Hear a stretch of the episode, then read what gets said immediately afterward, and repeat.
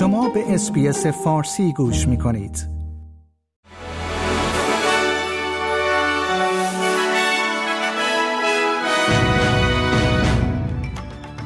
درود بر شما شنوندگان عزیز نیو سرد هستم و این پادکست خبری روز جمعه اول March سال 2024 است.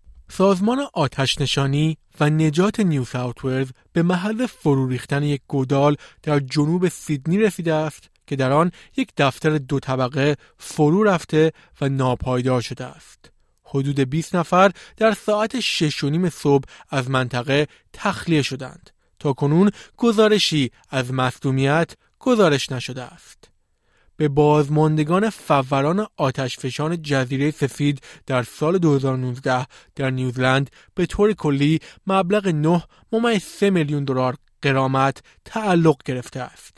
قاضی اوانجلس توماس در دادگاه ناحیه اوکلند گفت که این مبلغ توسط مالک جزایر Whakaari Management Limited White Island Tours و شرکت هلیکوپتر Volcanic Air Safaris پرداخت خواهد شد.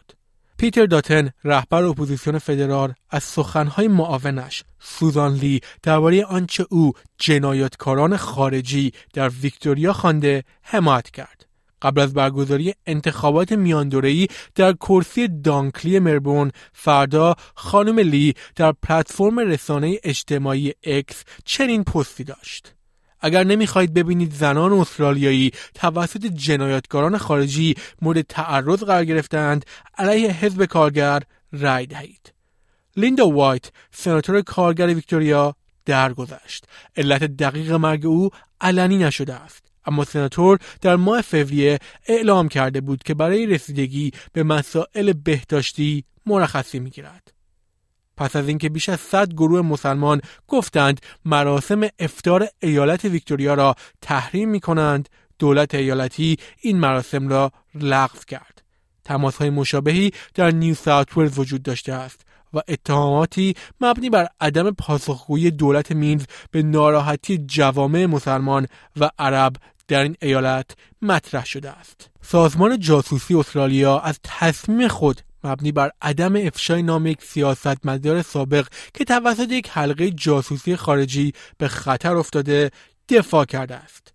مایک برگس مدیر کل ایزیو می‌گوید که این یک رویه دیرینه آژانس اطلاعاتی است که به طور علنی درباره جزئیات هیچ عملیاتی صحبت نکند. گروهی از آتش نشانان بین ایالتی پس از کمک به خدمه ویکتوریایی در آتش سوزی بزرگ در نزدیکی بارارات شروع به بازگشت به خانه خود کردند. حدود 100 آتش نشان از نیو ساوت امروز باز خواهند گشت. ارتش اسرائیل انجام حمله در شمار غزه را که منجر به کشته شدن بیش از 100 فلسطینی در جریان ارسال کمک شد رد کرده است. مقامات و شاهدان در غزه می‌گویند که نیروهای اسرائیلی در حالی که مردم در دور برگردان نابلسی منتظر کاروان کمک 38 کامیون بودند به آنها تیراندازی کردند.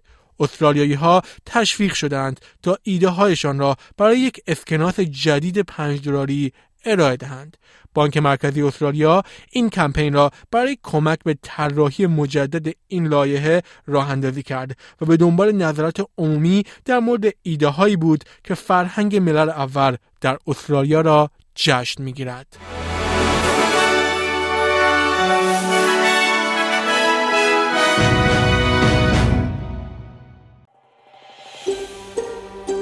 آیا می خواهید به مطالب بیشتری مانند این گزارش گوش کنید؟